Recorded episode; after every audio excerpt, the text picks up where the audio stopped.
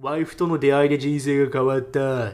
と米語ね、信仰の P さやべが語る結婚と夢を追う理由ということで、ね、この人前も紹介したけどね、自分の夢を追うみたいなね、他人の目を気にしてやるんじゃなくて自分のやりたいことやるみたいな、それはね、ほんと同感なのよ。で、師匠みたいなこと言ってたの、これ。恋愛に関しては、街中で綺麗な女性を見かけると大抵声をかけた。俺は毎日サボらずに素振りしてるだけ。素振りもしてないのに恋のヒットが打てるわけないだろう。これを聞いてゴリ濡れた。こう、これは師師匠ではないか。こんな、こんな名言は確かにドンピシャすぎるって思ったね、ゴリ。確かにそうだよね。だからさ、昨日のメスゴリの話も言ったけど、結局数打ち当たるって言ったじゃん。ってことは数、素振りしなきゃそれはヒット打てないよな？素振り100本とかするじゃん、毎日ね。素振りして、で、試合の5打席でヒット打てるかどうかでしょ？ってことは素振りしないとヒット打てねえよな？そうだな。ってことは、まず、オスゴリメスゴリ関係なくね、ポテンシャルのある人と話さないとダメよね。数打たないとダメよね。これ転職活動も同じ点だよね。恋愛と転職活動ってほぼほぼ同じなんだよね。需要と供給。だから転職活動前に前も話したけど、100社応募して大体2社ぐらいからオファーが来るみたいなのが大体の人なんだけども、ってことは10社応募してるだけじゃ転職活動にならないのよ、大体。あんまり引っかかんないから。だから30社、40社とかやんないといけないわけね。でもこれは初心者の場合ね、エントリーレベル、ジュニアレベルだとそう。シニアレベルだと100社も応募しないけどね。 intermediate、シニアだったらまあ大体ね30社とか、シニアだったらまあ10社でいいと思うんだけども、だから最初の段階では100社応募しないとダメなわけじゃん。数打たないとダメよね。で、100社応募して20社ぐらいから連絡が返ってきて、で、15社と面談してみたいになるわけでしょだから、ふるいよ。ふるいにかけられるわけよ。だから、分母を大きくしないといけないわけね。だから、恋愛もそう。まずは、素振りをして、ネットワーキング広めて、その中からふるいにかけられてどんどん狭くなってくるわけだから、最初の母数を増やさずにはダメってことなのよ。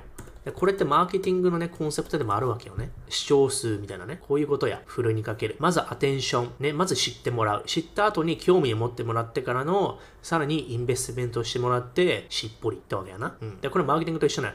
まずは知ってもらうっていうところで、企業広告とかバンバン出すね。あれまず名前を知ってもらいたいんだよね。で、知った人の中での限られた人が、例えば検索したりとかするわけよね。で、その中で、じゃあ商品を比較して最後買うみたいなね。こういうフルにかけるわけだから、まずは知ってもらわないといけない。ということで、メスゴリとオスゴリどっちもそうだけども、Tinder も含めてね、まずはいろんな人と知らないと、分母を増やさないとさ、打とうにも1打席で結果出すって無理じゃん。10打席、20打席、30打席あった方がいいわけでしょ？だから、毎日サボらずに素振りしてる。これはちょっと見習わないといけないな、ゴリも。確かに毎日な、筋トレはするんだけど、毎日、この恋愛とかに関しては、素振りするかって毎日はしないよなって思ったから、これはちょっとね、リスペクトだな。この考えいいなと思った。素振りだわな。ネットワーキング毎日素振りしないといけないわな。サボってるな。こう見たら俺ももサボってるわ。うん、これはサボってる。みんなサボってるぞ。いきなりお前、素振りもせずに練習試合もしないで、大会で試合で出るか野球。出ないだろ？だから、ね、練習も練習試合もせずに、いきなりね、恋の大会の試合でヒット打てるかって打てねえだろ。だから、毎日サボらずに素振りをする。まさに、これはちょっと理にかないすぎだな。継続は力なり。うん。あと、数打ちゃ当たるみたいなね。統計学的な部分。そうやな。うん。やってみなきゃわかんないっていう精神は大事だよな、やっぱり。いや、だからこれは師匠だな。これはちょっと見習わないといけない、ゴリも。Tinder では毎日素振りしてますが、正直 Tinder 素振りには当たらないよな。スワイプしてるだけだから。